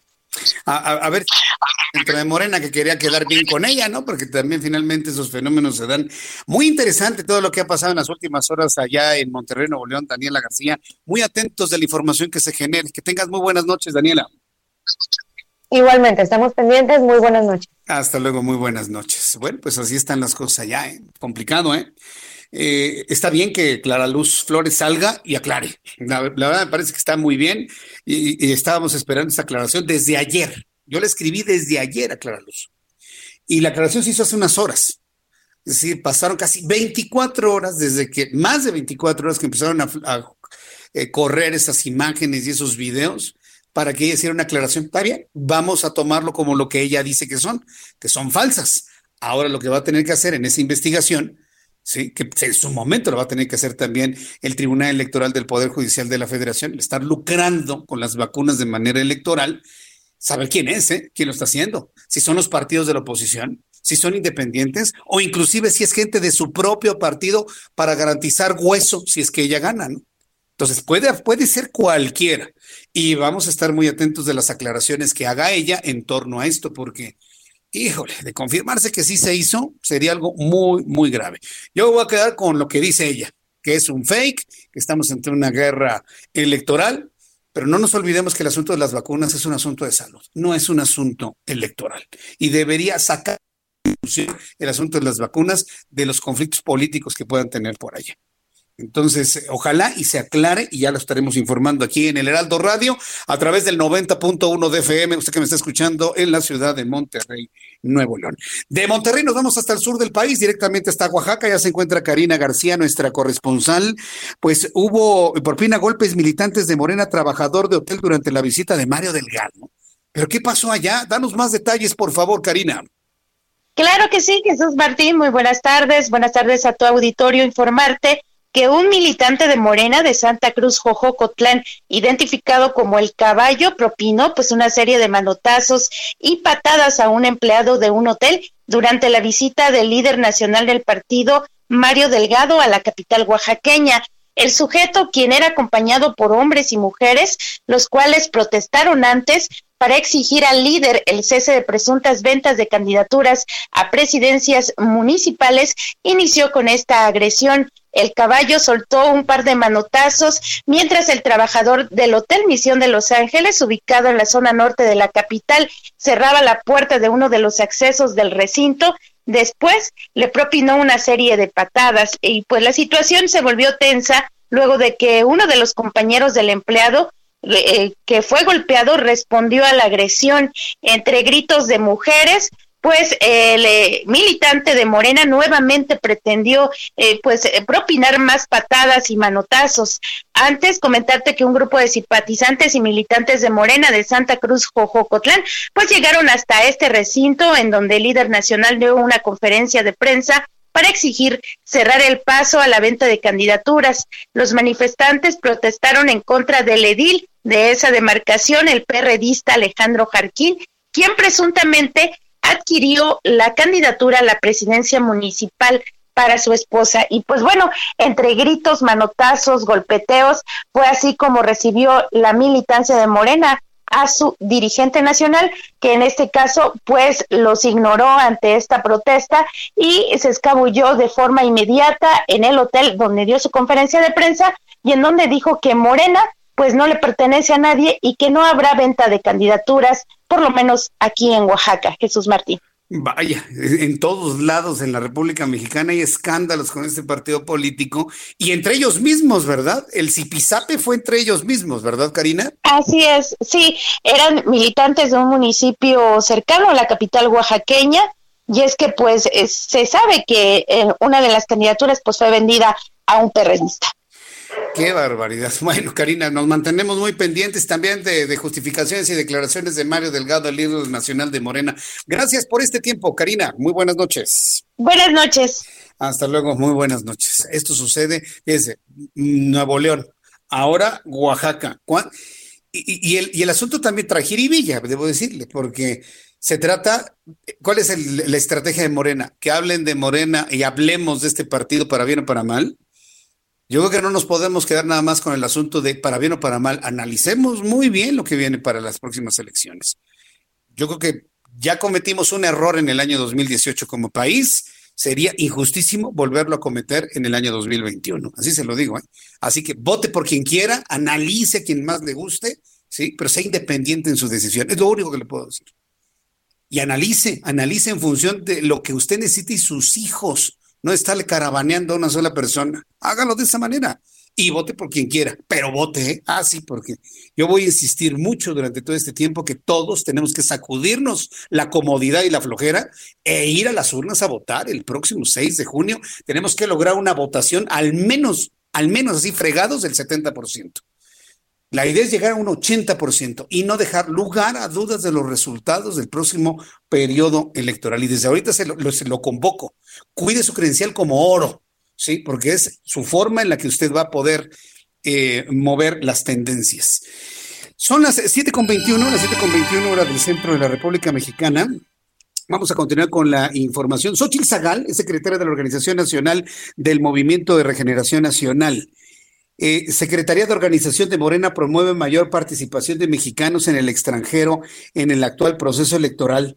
Eh, Xochitl Zagal, a ver, coméntenos, muy buenas noches. Hola, muy buenas noches, Jesús Martín, y a todo el auditorio, eh, que estén excelente. ¿Cómo estás? ¿Cómo, es esto? A ver, coméntenos, Xochitl.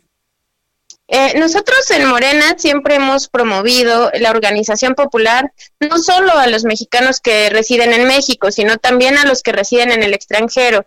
Tenemos una secretaría desde nuestra fundación que se llama Secretaría de Mexicanos en el Exterior y Política Internacional, con quienes trabajamos nuestros acuerdos internacionales con otros movimientos, con otros países hermanos y también con nuestra militancia que reside en el exterior de la República. Entonces, en esta ocasión vamos a poder participar en 11 estados de la República para que los mexicanos que residen en otra eh, nación puedan emitir su voto y así expresar quién quieren que sea su gobernante. Eh, también hay dos figuras que pueden participar eh, como diputados locales en Jalisco y en la Ciudad de México, que serían llamados diputados migrantes y ellos tienen la característica de residir eh, al menos hace dos años en el, en el extranjero de manera probable. Entonces, pues eso es lo que estamos haciendo junto con la secretaria Marta García Alvarado. Estamos reforzando la participación eh, de nuestros compañeros y de nuestras compañeras que residen eh, fuera del país y que eh, pues los comités están activándose para promover la participación ciudadana y también para que eh, nuestra opción política sea una forma de eh, poder incidir en el futuro de las mexicanas y los mexicanos. Yo, yo, yo tengo que preguntarle esto, Xochitl. ¿Está usted coaccionando el voto en favor de Morena? ¿Qué tal si los mexicanos en el exterior no quieren votar por Morena, quieren votar por la alianza de partidos, con el objeto de equilibrar este, este poder inusitado tipo PRI de los setentas que actualmente tiene Morena. Me estoy quedando con la impresión de que quieren coaccionar el voto. ¿Me lo puede explicar, por favor? Sí, claro. Justamente eh, lo que mencioné es que nuestros compañeros promueven la democracia. En general, la militancia morena promovemos la participación ciudadana. Es decir, presentamos proyectos en el momento en el que se tienen que tomar esas determinaciones, al momento de emitir tu voto, y cada quien decide. El, el chiste de la democracia es participar.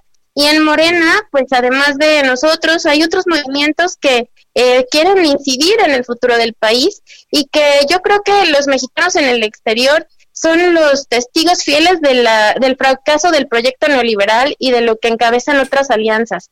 Eh, porque tuvieron que emigrar de acuerdo a las condiciones eh, políticas y laborales del país. Entonces, eh, no, no es coacción, yo creo que cada quien tiene que participar. De hecho, y te comento que hay más de 12 mil solicitudes en este momento en corte de enero ante el Instituto Nacional Electoral para poder emitir su voto. Entonces, no, no tiene que ver con esto. De hecho, si quieres, podemos promover votoextranjero.mx. Ahí está registrando el Instituto Nacional todo el proceso y tiene que ver con todos. Bueno, voto extranjero en favor de los candidatos que los extranjeros o los mexicanos en el extranjero quieran, aunque sean de otros partidos que no sean Morena.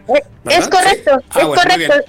Sí, claro. Tienen que tienen dos posibilidades, emitir su voto vía electrónica o por correo postal, cualquier persona y eh, tienen que participar eh, vía electrónica para registrar su nombre en el listado nominal. Xochitl Zagal, yo le agradezco mucho que me haya tomado la llamada telefónica. La felicito porque ha trabajado usted duro, ¿eh? Es una mujer muy joven. No creo que haya vivido el tiempo del neoliberalismo. Y este, pero bueno. Sí, pues, cuando tenía cuatro años, cuando tenía cuatro años y Salinas me endeudó. Pero bueno. Yo también pues tenía seis años cuando Luis Echeverría gobernaba. Muchas gracias, Xochitl. Interesante platicar con usted. Que tenga usted muy buenas noches. Igualmente. Hasta luego. Hasta luego, que le vaya muy bien. ¿Qué le parece? Bueno, voy a ir a los anuncios y regreso enseguida con más noticias aquí en el Heraldo Radio. Escuchas a Jesús Martín Mendoza con las noticias de la tarde por Heraldo Radio, una estación de Heraldo Media Group. Heraldo Radio.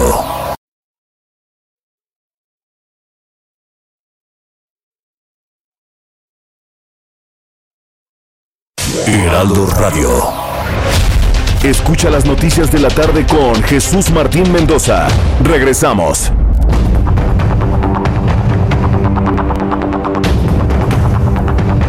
Y media, las 19 horas con 30 minutos, hora del centro de la República Mexicana. Gracias por sus comentarios a la entrevista breve que tuvimos hace unos instantes. Interesante, interesante, sin duda alguna. Gracias por sus comentarios, opiniones, críticas, risas, enojos y demás que provocó lo que platicamos hace unos instantes.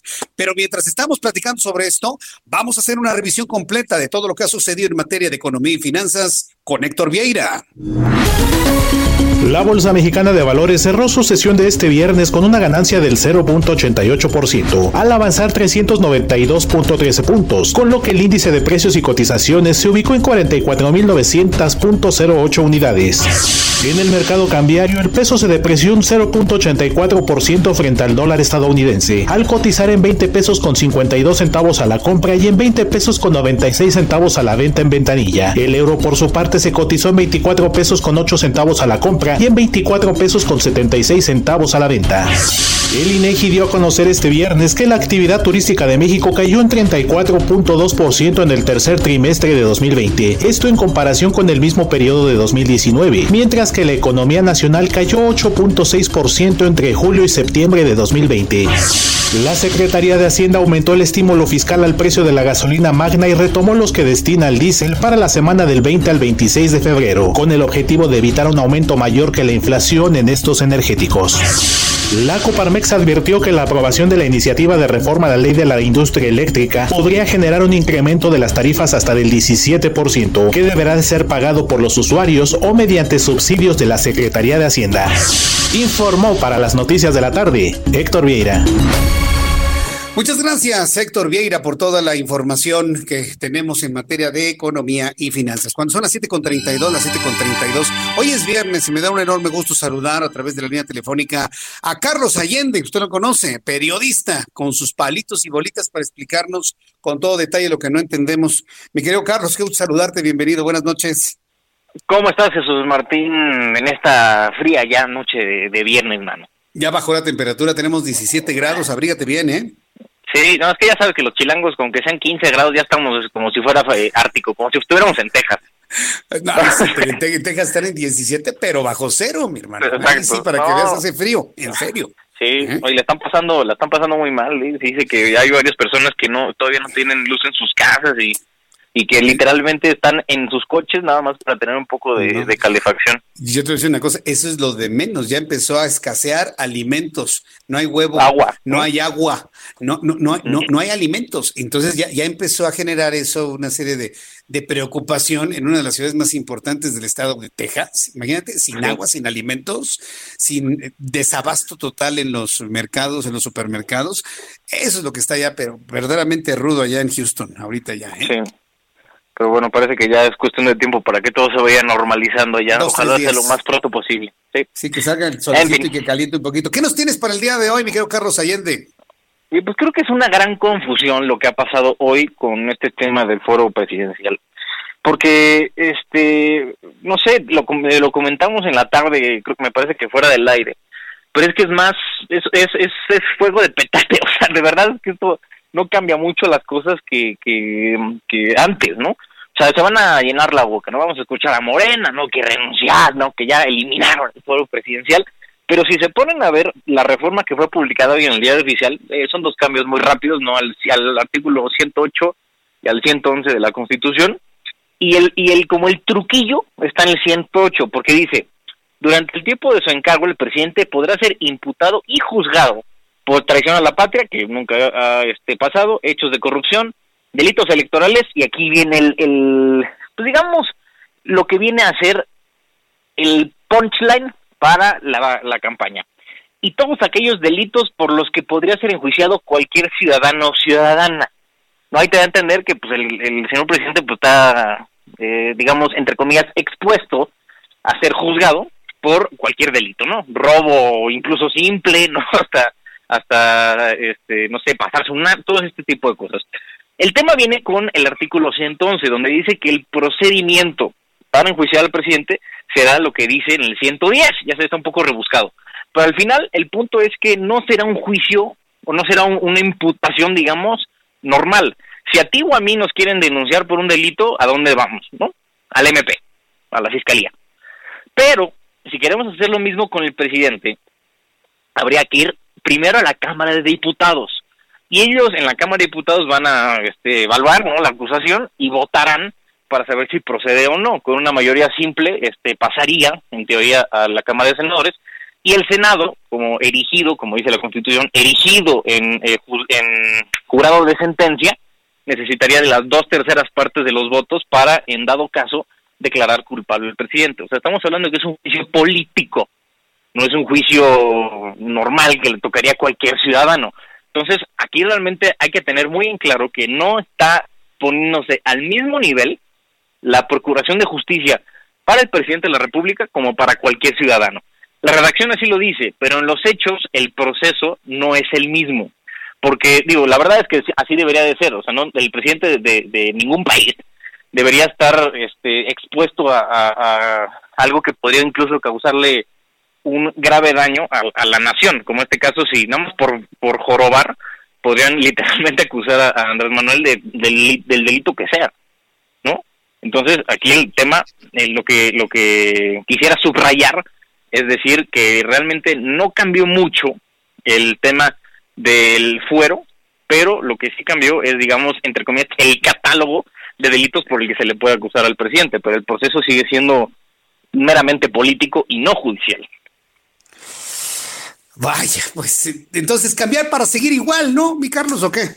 Pues básicamente, o sea, es, que es algo bueno, bueno, algo entre comillas bueno que Morena puede usar para la, toda esta campaña, para decir, miren cómo si quitamos el fuero del presidente. Pero si estamos hablando de que esa acusación, la que sea, tiene que pasar por el Congreso de la Unión, por la Cámara de Diputados y la de Senadores, no es quitarle el fuero como tal, ¿no? O sea, porque Morena en su vida va a dejar que, que una acusación, la que quieran, pase de la Cámara de Diputados. Nunca.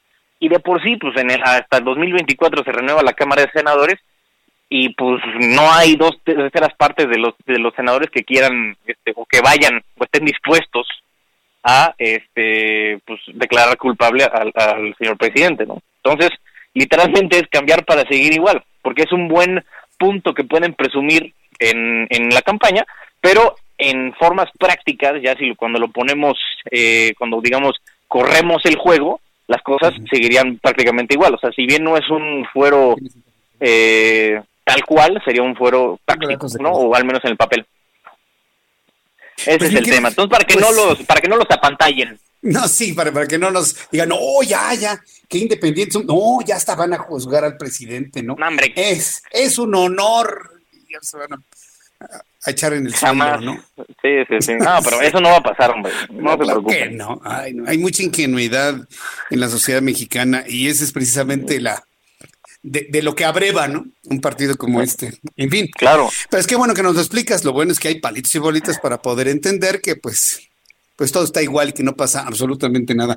Oye, mi Carlos, platícanos en dónde te vemos en televisión, cuáles son tus redes sociales para seguirte como siempre y nos ayude siempre a entender este tipo de cosas. Pues todos los días en Heraldo Televisión, el canal 10 de su televisión, nos vemos ahí a las 3 de la tarde. Despuésito de las noticias de la tarde, de 2 a 3 está con el señor Jesús Martín, y despuésito a las 3 en punto empezamos con palitos y bolitos para la explicación de todo lo importante que pasa en México y el mundo. Eso me parece muy bien. Ah, tienes muy buena audiencia. Después de mi programa de, noticias de 2 a 3, inmediatamente empieza el señor Carlos Allende con Palitos y Bolitos en el canal 10 de su televisión. No se lo pierda. Siempre es un gusto tenerte, Sir Allende, aquí. Igualmente, señor. Cuídate mucho, nos vemos. Dale, ah, Hasta el próximo viernes, que te vaya muy bien. Es Carlos Allende con Palitos y Bolitas, periodista, muy enterado de, los jóvenes talentos periodistas que la verdad han hecho cosas muy, muy interesantes para poder llevar las noticias a los chavos. Y eso la verdad, me encanta. Quiero enviarle un caluroso saludo a un buen amigo, a un buen amigo conductor, locutor, este, eh, showman, ¿cómo llamarlo? Es un hombre muy entretenido, es un hombre muy inteligente, muy entretenido, que tiene un éxito con su programa allá en Monterrey pero enorme. Para mi querido amigo Ernesto Chavana. Eh, eh, mi querido Ernesto, mira, te mando un fuerte abrazo.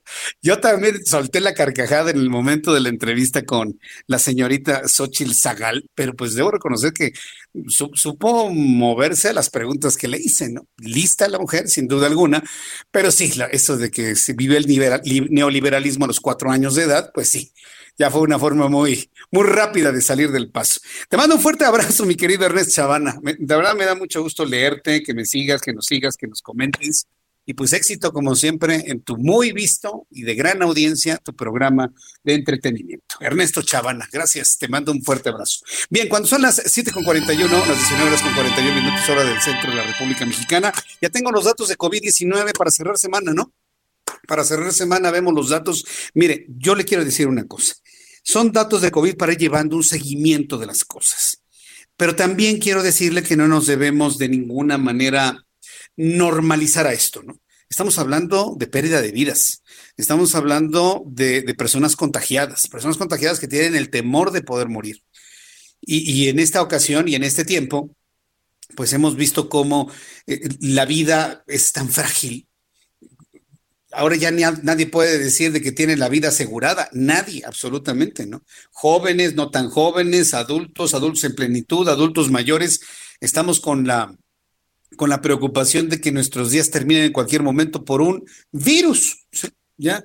Nos preocupa más el virus que el ladrón armado hasta los dientes que nos quiera quitar el patrimonio. ¿no?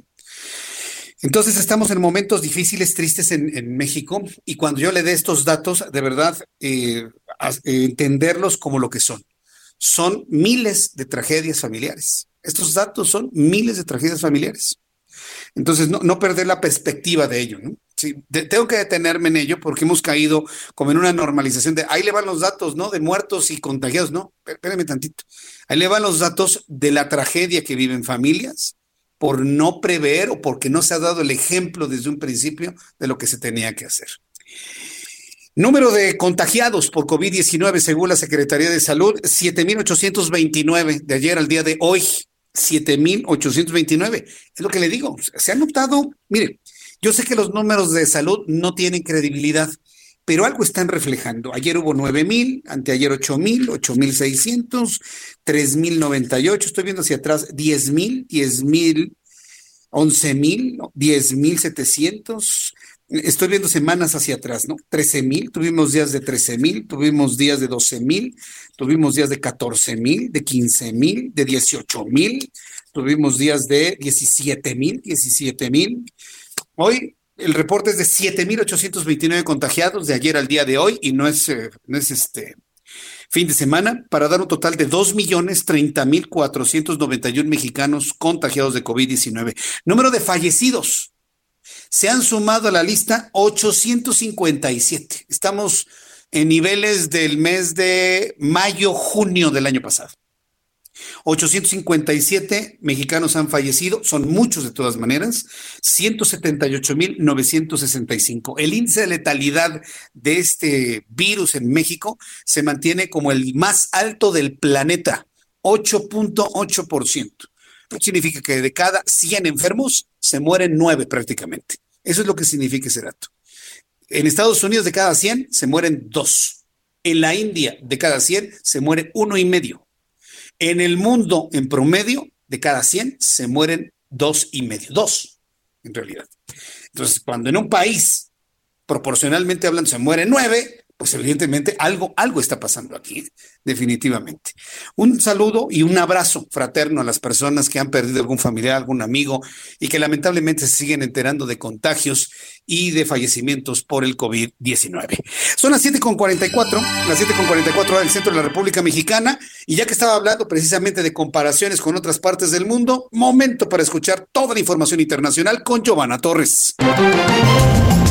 En Estados Unidos, luego de permanecer a oscuras cinco días, regresó la luz a Texas, pero los ciudadanos siguen enfrentando falta de agua potable, mientras el número de muertos subió a 59 por las tormentas invernales en todo el país.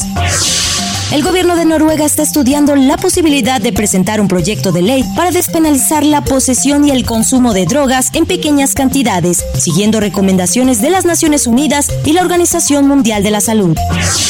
República Checa impondrá el uso obligatorio de mascarilla con respirador o doble mascarilla en instalaciones donde se concentre un gran número de personas, como son los comercios o el transporte público, ante la expansión de la variante británica del SARS-CoV-2. Johnson Johnson ha solicitado a la Organización Mundial de la Salud la aprobación de su vacuna contra el COVID-19 para uso de emergencia, lo que agilizará el acceso a la vacuna en países de todo el mundo. Pero vacunó contra el COVID a más de 133 mil trabajadores de la salud en los primeros 10 días del proceso de inmunización, lo que representa el 35% de las incluidas en la fase 1 de vacunación, informó el Ministerio de Salud. Luego de que se diera a conocer que el diputado argentino Eduardo Valdés se vacunó contra el COVID-19 para su visita a México, fue retirado de la comisión que acompañaría al presidente de Argentina, Alberto Fernández, en su visita oficial al país el fin de semana. El fundador de Tesla, SpaceX, Elon Musk, cree que invertir en el Bitcoin puede ser una buena idea para una empresa del Standard Poor's 500. Así lo expresó al comentar la decisión de Tesla de invertir 1.500 millones de dólares en la moneda digital la semana pasada. Para Noticias de la Tarde, Giovanna Torres. Muchas gracias, Giovanna Torres. Es decir, el hecho de que un Bitcoin esté prácticamente 55 mil dólares cada monedita es culpa de Elon Musk por el hecho de hacer una inversión en la criptomoneda. Porque si no hubiese sido por Elon Musk, no, hombre, ahorita no estaría ni a la mitad de lo que vale en este momento la famosa criptomoneda o Bitcoin, que ya he conocido a varias personas que se lamentan no haberla comprado antes. No, no se lamente, no, no, no, no, hay que tener ese tipo de ambiciones en la vida. No, no se lamente vamos a las cosas seguras que tienen que ver con productividad y que tienen que ver con elementos tangibles para poder sostener una economía.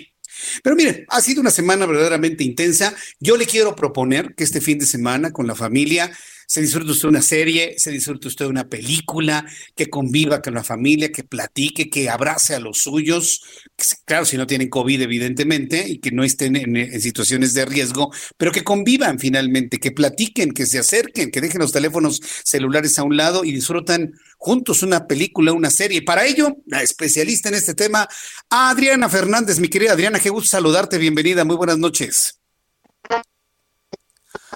Ay, no la oigo. Si le márcala otra vez, ¿no? Esto Orlando. Es que la línea ya nos, ya nos, ya nos hizo ahí un, chanchullo. Me pregunta Jorge Pro que cuánto vale un Bitcoin. 53 mil dólares. ¿Quieres uno? No, pues sí, estamos hablando, sí, son, son 530 mil, son un millón de pesos, un millón de pesos, un millón, cien mil pesos, 55 mil dólares, sí, un millón, un millón, cien mil pesos. Una, un Bitcoin, uno, uno, uno, uno, uno. Para que vean, ¿no? Lo inverosímil del asunto. Adriana, ya estás en la línea, ¿verdad? Sí, sí, sí, aquí estoy, Jesús ah, Martín. ¿Me escuchas bien? Perfecto. Te escuchamos perfectamente bien con tus recomendaciones de todos los viernes. Así es, Jesús Martín. ¿Te gustan a ti los westerns? ¿Te gustan las películas de vaqueros, como dicen? Fíjate que sí, fíjate que mira, yo, no era muy afecto al western cuando había las series estas antiguas, ¿no? En la televisión de ese entonces, en los 70. Pero la forma como presentó el western, la tercera parte de la película de Volver al Futuro, ahí me pareció algo interesante, ¿no? Esa forma de presentarlo. ¿Por qué me preguntas? No me digas que le están reviviendo el western. Pues fíjate que justo la primera película que, que, voy a recomendar, Jesús Martín, es un western y además me parece que es uno de tus actores favoritos, es Tom Hanks, sale en esta ah. película. No, no, no, es, es, mi actor favorito Tom Hanks y de muchos, ¿no? O sea, Tom Hanks sí la veo. No sé si sea buena o ah, mala, pues pero sí la veo. Pues fíjate, pues mira, esta película se llama Noticias del Gran Mundo, Jesús Martín, y se puede ver en Netflix. Y es una historia bien interesante porque eh, Tom Hanks es el capitán Kidd, que es un veterano de la guerra civil norteamericana. Él peleaba del lado de los sureños, ¿verdad? De los tejanos. Y pues obviamente eh, queda en una Texas bastante destruida, con los ánimos como muy, muy abajo con la presencia del enemigo, porque pues ahí están todos los soldados yanquis, ¿verdad?, vigilando a, a los tejanos. Y lo que él hace es algo súper interesante, Jesús Martín. Él tenía una, un periódico, pero ya no lo tiene, y entonces ahora lo que hace es que va de pueblo en pueblo leyendo las noticias de los periódicos, porque pues es una época que no hay manera de enterarte de, las noticias de otra forma, ¿no? Entonces, la verdad es que me parece súper interesante. En el camino se, se encuentra con una niña que eh, se quedó sin sus padres porque los, los eh, digamos, los Piles Rojas la habían secuestrado, luego los precisamente los soldados fueron y mataron a estos pieles rojas y esta niña se queda abandonada y él se pone la tarea de ir a buscar a la familia de esta niña, ¿no? a, los a los sobrevivientes, digamos, a unos tíos lejanos. Entonces, pues nos muestra toda esta época del 1870 en Estados Unidos, todos esos parajes inmensos, esas llanuras que no que no terminan. Eh, muy bonita fotografía y el director además es muy bueno, Jesús Martín es eh, Paul Greengrass, quien lo conocemos por la supremacía Born. Así que, bueno, pues a mí me gustó mucho y además es un tema que tiene que ver precisamente con el periodismo, porque él era un periodista y ahora se dedica a leer las noticias a otras personas. Así que, pues yo creo que tiene todo, Jesús Martín. Tiene todo para que la vea unas 50 veces como las películas de niños en mi época, ¿no? Bueno, Noticias del Gran Mundo con Tom Hanks, Netflix este fin de semana. ¿Qué calificación le pusiste? Le voy a poner tres estrellas, Jesús Martín. Tres estrellas, muy bien. Segunda recomendación para este fin de semana, Adriana. La segunda, Jesús Martín, también es una película que está en Netflix y se llama Descuida, yo te cuido.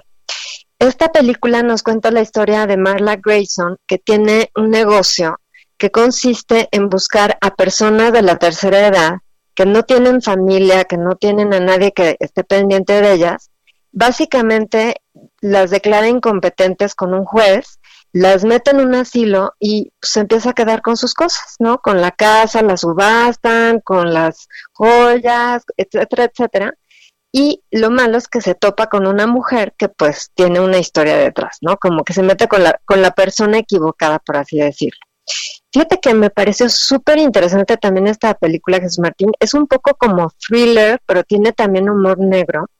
La, la actriz que la protagoniza es Rosamund Pike, que es una actriz inglesa muy, muy buena, y sale Peter Dinklage, que es este actor de, de pequeña estatura que conocemos por Game of Thrones.